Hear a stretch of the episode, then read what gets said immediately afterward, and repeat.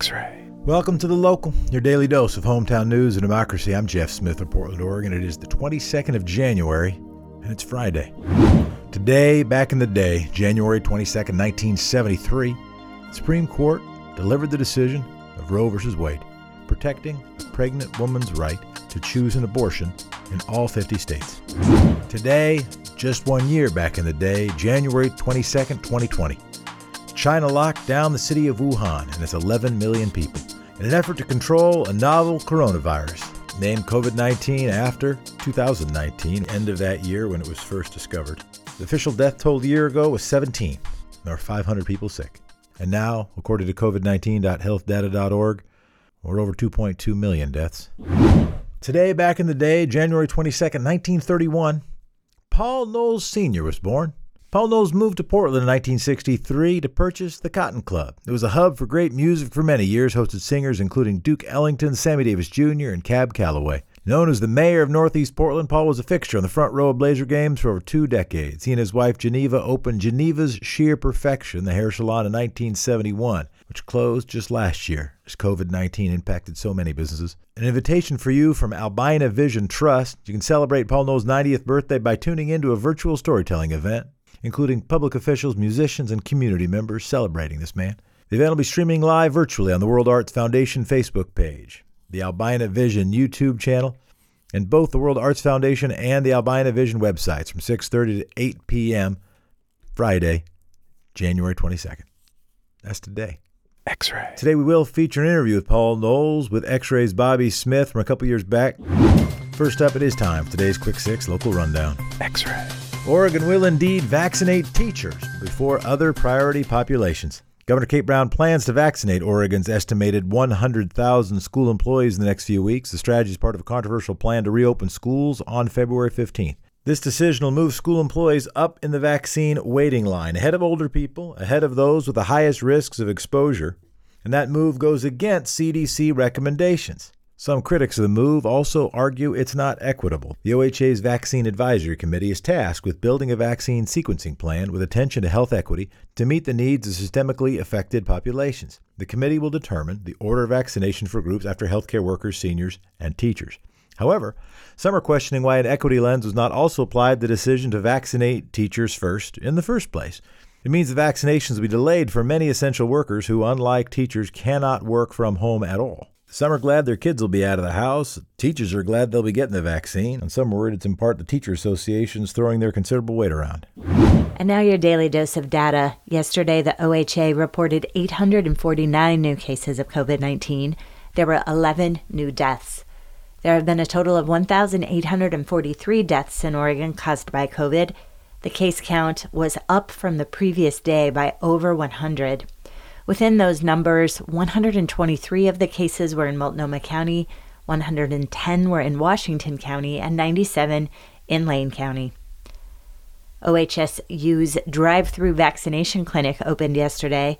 OHSU partnered with Red Cross and the Port of Portland to open the clinic. It is located in a parking lot at the Portland Airport.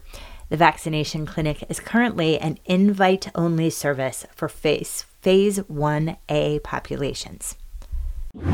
A historic local clinic has closed. The Lovejoy Surgery Center in Northwest Portland closed last week. The clinic provided reproductive health services, including abortions, for almost 50 years. It was one of Oregon's first independent abortion providers, providing abortions since around the time of Roe v. Wade. Something that set Lovejoy apart from other clinics was that it provided abortions through the end of the second trimester. The clinic has long been the subject of anti abortion protests. Oregon Right to Life released a statement acknowledging the closure, celebrating the efforts of pro lifers who protested on the sidewalk outside of Lovejoy for many years. That said, a statement on Lovejoy's website says the clinic will reopen under new management and in a new location at the beginning of March. Inauguration protesters clashed with police. On Wednesday, Portland saw celebrators as well as protesters react to Joe Biden's inauguration. Protesters took to the streets in the city's inner east side. At least 100 people gathered at Revolution Hall and then marched west. Cops were present at the scene before the event began, saying they had seen it promoted on social media. The crowd chanted anti police and anti Biden phrases as well as land back. One banner read, We don't want Biden, we want revenge for police murders, imperialist wars, and fascist massacres.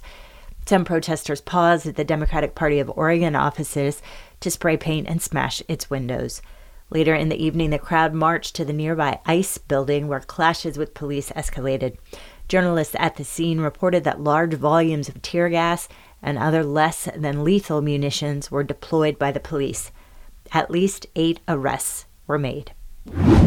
The population of gray whales is dropping off of Oregon's coast. Research released this week shows the gray whale population off the U.S. West Coast has dropped by a quarter since 2016. Data from NOAA, that's National Oceanic and Atmospheric Administration, was included in the report. Their surveys counted about 6,000 fewer migrating whales last winter compared with five years ago. According to NOAA, there was an unusual mortality event in 2019. Dozens of gray whales washed up on Pacific beaches that year. The cause? Researchers aren't clear. They think it could just be within the normal levels for population fluctuation. Gray whales were hunted nearly to extinction during the mid 20th century. They were finally removed from the endangered species list in 1994. We're rooting for you, gray whales. Some good news. Oregon's graduation rates have risen. Newly released data shows the state's high school graduation rate is two points higher than the previous year, showing a 10 point increase from six years ago. With data included from the class of 2020, Oregon's four year graduation rate is now 82.6%. Oregon's five year completion rate, including students who earn GEDs or modified diplomas, is 87.2%, another improvement. The graduation rate for the state's homeless students rose five points. It is now at 60%. The 2020 data also shows improvements in graduation rates for Latino and African American students. State officials say that pandemic rule changes may have contributed to the low dropout rate last year. The 10 day drop rule was suspended, and it appears that students were kept engaged via distance learning. The dropout rate for 2020 was 2.38%, the lowest it's ever been. And That that's today's Quick today's Six Quick Six local, Local rundown. X-ray. Up next, X Ray's Bobby Smith sits down with Paul Knauls Sr., Ken Berry, and J.W. Friday to talk about Portland's music scene and the influence of the Cotton Club and Geneva's. Hello and welcome to the first in a series of community conversations for X-Ray TV. Today we are joined by Mr. Paul Knauls Sr., known to many as the mayor of Northeast Portland, honorary. honorary mayor of Honorary Northeast Portland. We're also joined here by Mr. Ken Berry as well as Mr. J.W. Friday. And throughout our time today, we'll discuss Mr. Knauls' contribution to the social, cultural, and musical livelihood here in Portland. Um, if possible, I'd like to go ahead and start from the top. Paul, I understand that you came out west from Arkansas to the northwest as a young man. Um, you eventually made your way to Portland, where in 1963 you took ownership of the Cotton Club, an establishment many have credited as laying the foundation for soul music in Portland. Perhaps you can fill us in on that journey that brought you here.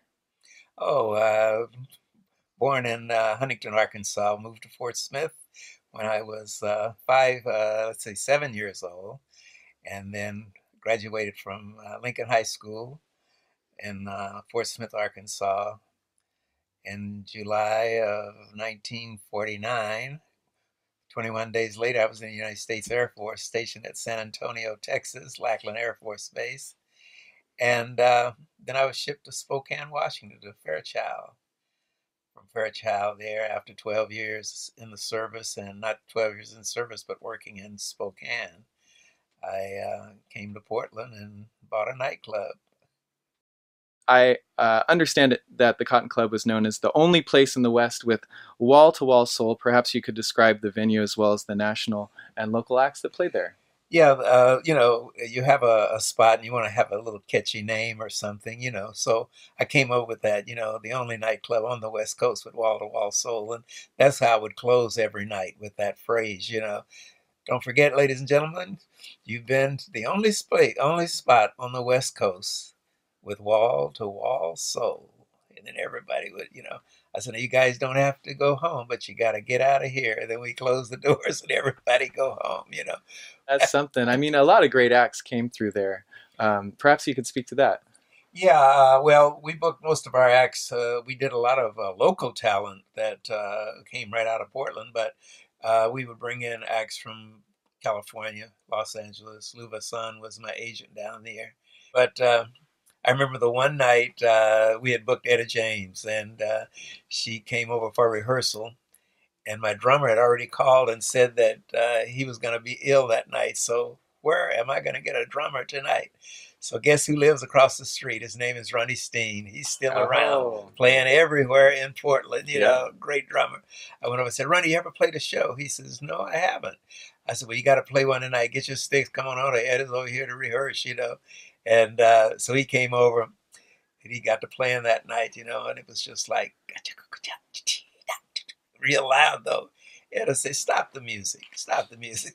She says, You little so and so, if you don't give me a backbeat, Ronnie said, and that's Etta, because if you saw the movie Cadillac Records, Etta didn't take no mess. Yeah, She didn't take oh. no mess. Anyway, she was one of the biggest acts that became big. Um, one of the acts that came big because it was the Chitlin Circuit, hmm and uh, everybody had a place to go and work and get your trade down. And then once you got your trade together, then you went for the big time. Mm. I remember the night uh, my uh, wife went to see Sammy Davis Jr. And uh, she came in. She came back from the concert. She said, "Honey, Sammy said he might come over." I said, "Sammy who?" She said, "Sammy Davis Jr." I said, "Honey, Sammy Davis Jr. is not gonna come over here." You know. About an hour later, he walked in. Said, "Oh, Mr. Davis, how are you?" I said, "You got any food?" So I took him out in the restaurant. He ate. Then I went back. I says, "Honey, honey, honey, guess who's here? Sammy's here." She says, "Sammy who?" Sammy Davis Jr. anyway, he stayed there. He got up and did three songs with my uh, band, little three piece uh, combo. And uh, then that night he stayed there until about four o'clock taking pictures with everyone that wanted to take a picture with him. It was really, really, really nice, you know. we have a young local group that went national. They call themselves uh, the Three Little Souls. Anyway, they played at the Cotton Club. They came in with five people, and their uh, manager was Teddy Anderson, which was their brother, a cousin. I said, Teddy, I can't pay five people. I'm sorry. If you can cut it down to three, I can put them to work on weekends, you know. And uh, so they came back about six weeks later, and were they ready? Oh my gee! They put on a show, and everybody just started flocking to the Cotton Club, you know, to Wow. see these three little kids performing, you know. Well, finally, uh, I, I couldn't pay them as much as they wanted. And, you know, after that, they started getting big, and uh, they went to work out at the Three Star out on Barbur Boulevard. And somebody filmed them out there, and they sent it to California. They gave it to Sammy Davis, and then Sammy, of course, brought them down there. They started playing in the Copacabana. It was a great group. They later had to change their name to Sunday's Chow Mhm. because Three Little Soul was already registered. So it was a good it was a good uh, venue uh, going through uh, the Cotton Club. Mhm. We had uh, all types of musicians, you know, come through. The night I opened up in 1963, it was about uh, August, in the middle of August. My opening night, Mel Brown was my drummer. He was going to Portland State. So Mel Brown and uh, Hank Swarn Mm. along with Minnie Wilson. That was the band that was playing that night. And man, it just it was just amazing. Mel was, you know, he, he's great now. hmm He was even great then. I'm you know. sure. Hank Swarn left and went with Erroll Garner. Uh, started playing with him, and of course Mel wound up with the Martha and the Vandellas. From there, the Temps, and then, no, then, he, then they went to the uh, the other group, uh, not the Temps, the Four Tops. Ah, Then he went to the Temps, and then of course I'm watching TV one day, and Diana Ross is there in in in the um, New York City, the big uh, park.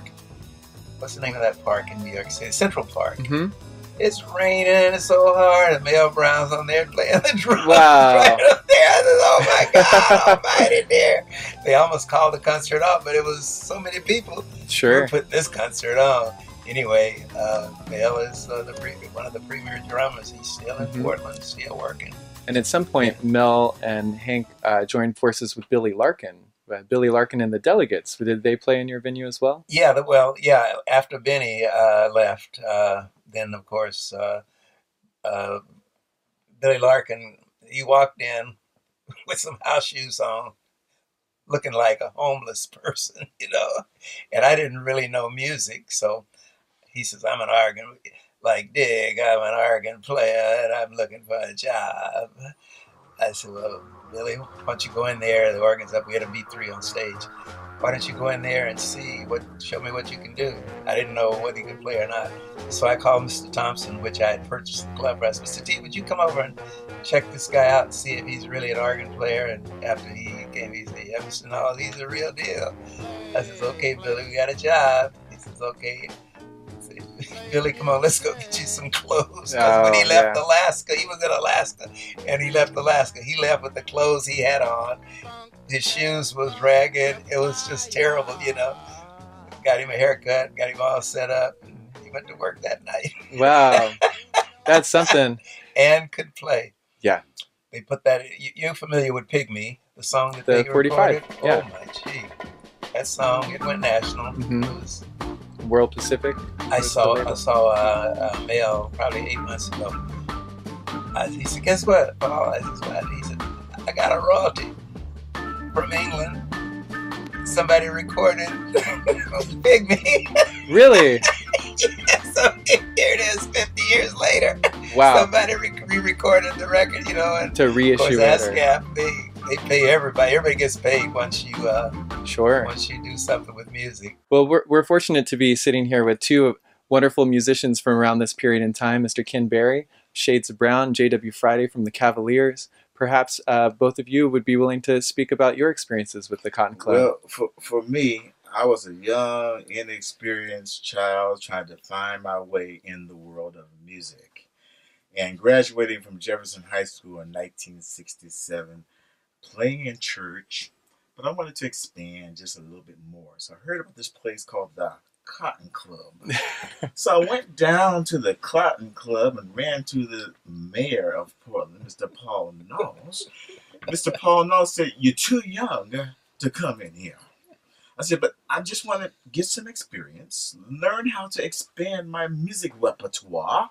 And if I could just sit somewhere, I don't have to be with the, the adults because I had just graduated from high school. He let me come and sit on that bar, 50 pounds lighter, of course, and look through the little crack. And there I saw Etta James and Billy Larkin and all these fantastic people. And that's what got me started in playing the B3 Hammond. And that was 1967 when I graduated from high school. From that time on, I was one, one of the fortunate ones. Every, every once in a while, he would invite me to come fill in. You know, when somebody was absent, and when he moved the Cotton Club up to Geneva's, just down the street on, on Williams Avenue. Yeah. And but what a joy it was for me because with his very unique spirit about himself that resonated professionalism so I'm truly grateful to be sitting here, you know, uh, to to witness and absorb and contribute just a little bit what he has done for me personally, and also hopefully represent some of the other people as well. J Dub? I think that this went appropriate because I, I was hoping you would say something before I did because you got there before I did. But as a uh, young man, and it's funny that you allowed the kids to get to the door. The discipline, we never got past the door you got to understand this was he was for real. He was too young, we couldn't get in, and he gave us the Cavaliers Unlimited. A great opportunity, and I had the sign for years that said one night only, the Cavaliers Unlimited. and James Thomas, Shag Thomas's son, our trumpet player, he tried to get that. Ricky Brames tried to steal it over the years, but he got lost in transition. But I, I, wouldn't be surprised if they would have it hanging at their house in a room they didn't show me.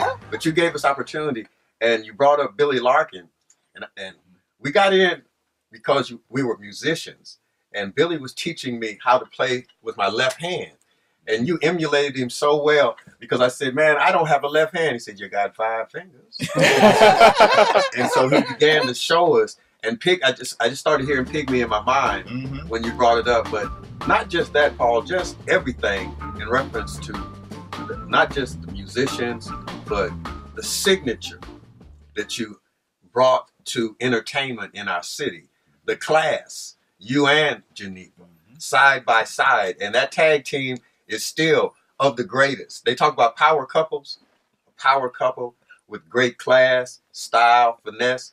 And for me, another thing that I always remember uh, when we were trying to get the King holiday established, Mhm. and it was conversation of where should we have the people to come to. And I remember we were in a meeting, and I said to Shahi, I think we need to go to Geneva's. That was our, our plug in, our space. Right. You know, again, with class and style, you at the door. Uh, no, you can't come in. You're not old enough. So. But in that whole in the whole thing of all those years, uh, glad to have experienced it. I tell my kids all the time, we've experienced the greatest. I don't know what you guys are getting, but we've experienced the greatest, and and that's who you are. That's right. And that's the second time I've heard the name mayor. So let me straighten out how I Yeah, got there you go. of uh, being the mayor of Northeast Portland. Roy Jay, head of Clean Slate and the uh, African American Chamber. He came in one day. He was getting his hair cut. He said, "Hey, Mr. Mayor," and he has that voice, you know. "Hey, Mr. Mayor." I kept walking. He said, Mr. Mayor, Mr. Mayor. He's, "I'm gonna start calling you the mayor of Northeast Portland." I said, "Roy, I'm okay." No, no, no. You're gonna be the mayor. You, you the mayor. I, I'm, I'm making you the mayor of Northeast Portland. So, about a month later, there was um, Dr. King birthday, and uh, the television people came over to see how I felt about Martin Luther King Jr. Boulevard, and so they said, uh, "So you're the mayor of Northeast Portland, huh?" I thought, "Oh my God!" so then after that, of course, the newspapers got it. The Oregonian and Skanner and Portland Observer, all the newspapers use it. So now you go on Google and type in my name.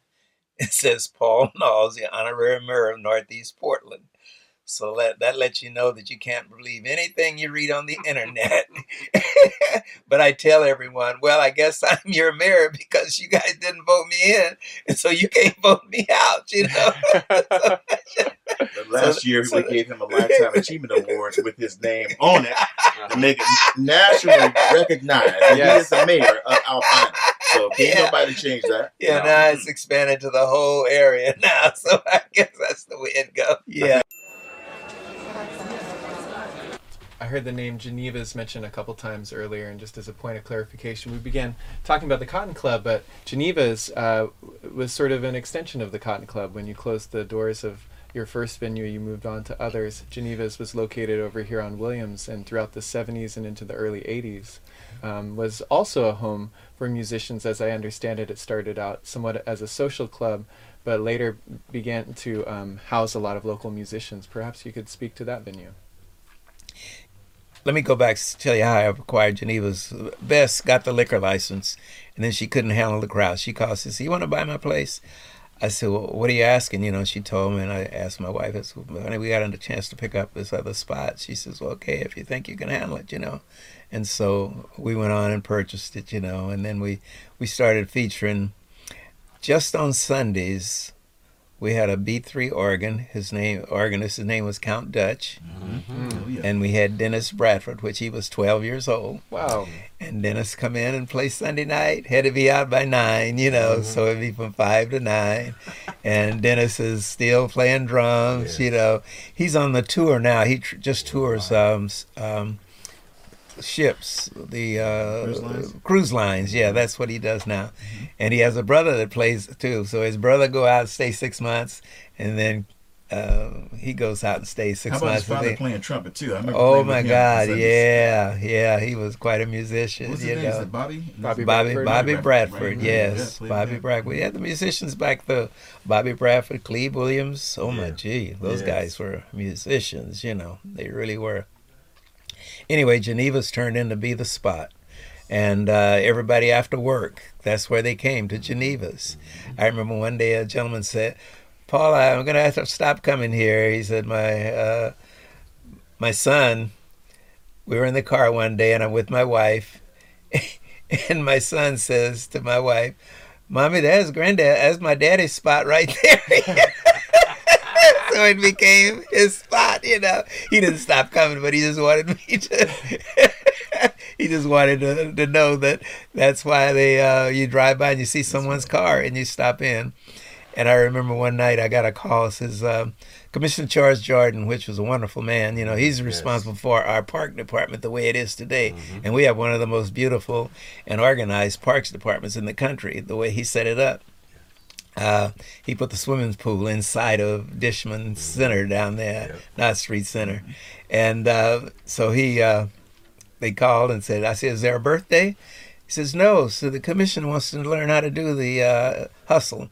That was a dance then, like the electric slide and the wobble and all that. So he came over. We taught him how to do the hustle.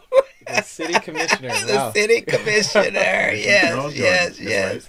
He would walk in for lunch because we had a, a soul food buffet line. Oh, right.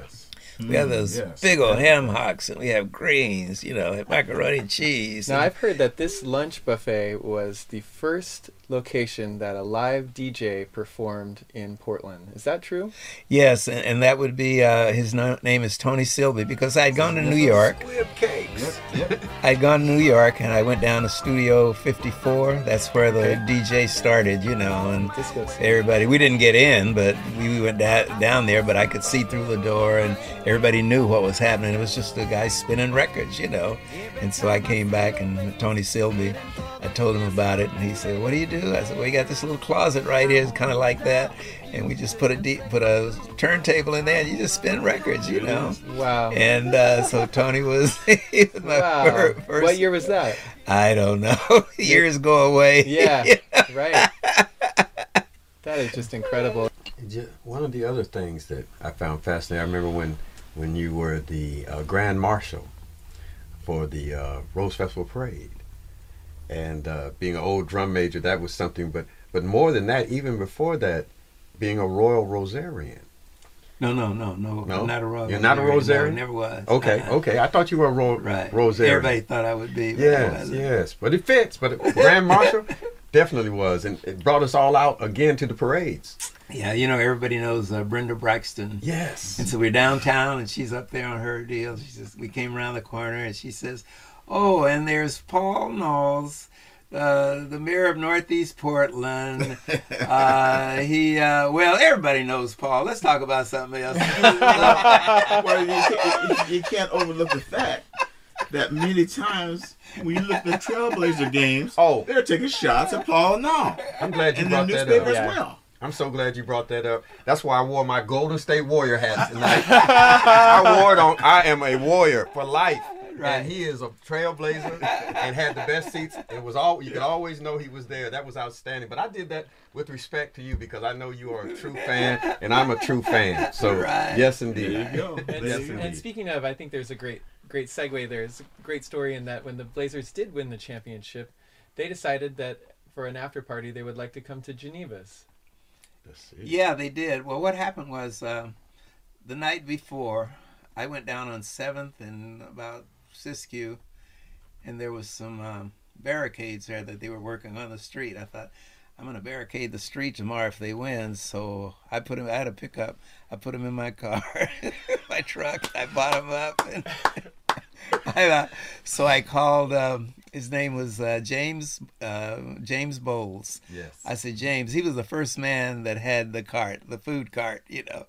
And uh, the name of his food cart is Mr. Sweetmeat. Yeah. And he sold hot dogs, you know.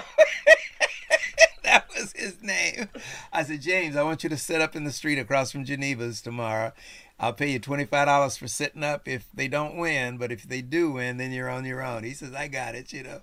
And so after the game, of course, after we won the championship, I blocked the street off, and uh, cars, you know, I just went out and blocked it, and people started gathering in the street. And then Mayor Goldschmidt came by. He said, "Paul, what, what, what, what's with the street blocked off?" I said, "Neil, you wouldn't want people driving through here, people all in the street, you know, and everything." So he called downtown and had them bring out some real barricades, you know, Oh, to barricade the street. And then uh, Lloyd Neal was the first one that arrived. Then Corky arrived, and of course, then Maurice Lucas. Then they kept coming. Um, so it was a great day, great day. then when the news media arrived, you know, we're going to go national. And then Eric everybody just started screaming and yelling, dancing in the park. Wow. I was on that. I was in there, man. I saw myself. I was very happy Right about on, that. That right was the signature that day. As soon as it was over, well, I'm going to Geneva, and that was it. That was it. It was a great, great, great day. It really was. It really was. Uh, Baruti Arthur Reese said uh, he was he was in Oakland at that time, and he kept seeing me on TV, you know, and he said he always wondered who I was or whatever. And of course, most people was wondering because to see an African American on the front row like uh, Spike Lee, probably around the country, that's the only one they know. But I'd travel around the country, and people said, "Man, I think I know you." I said, Really? You ever been to Portland? No. I know Portland Trailblazers. You're the guy that sit on the front row. I never did tell my wife how much those seats cost because we wouldn't have been down there. but we had a good we had a good run. Thirty years. Thirty Wow. years. Wow. Season And ticket season holders. tickets, thirty years. Very, very, very good times in Portland. Thank you so much. Thank you. Well, just like I said, y'all don't have to go home, but you gotta get out of here. Yeah. Thanks to Paul, Ken, JW, and Bobby for joining the local. Thank you to our intrepid production team, executive editor Will Romy, supporting editors and writers Jonathan Covington Brem, Brian Miller, Julia Oppenheimer, Carly Quadros, Jaleesa Ringering, Miranda Sellinger, Ryder Sherwood, and Sam Smargiassi. Huge thanks to co-executive producer Emily Gilliland. I'm Jefferson Smith. Thanks for listening to The Local, your hometown in about 30 minutes. Thanks for subscribing and giving what? Maybe a five-star review. And this week, around the world, there are many people who are saying, Thank you, democracy. Talk to you tomorrow. X ray.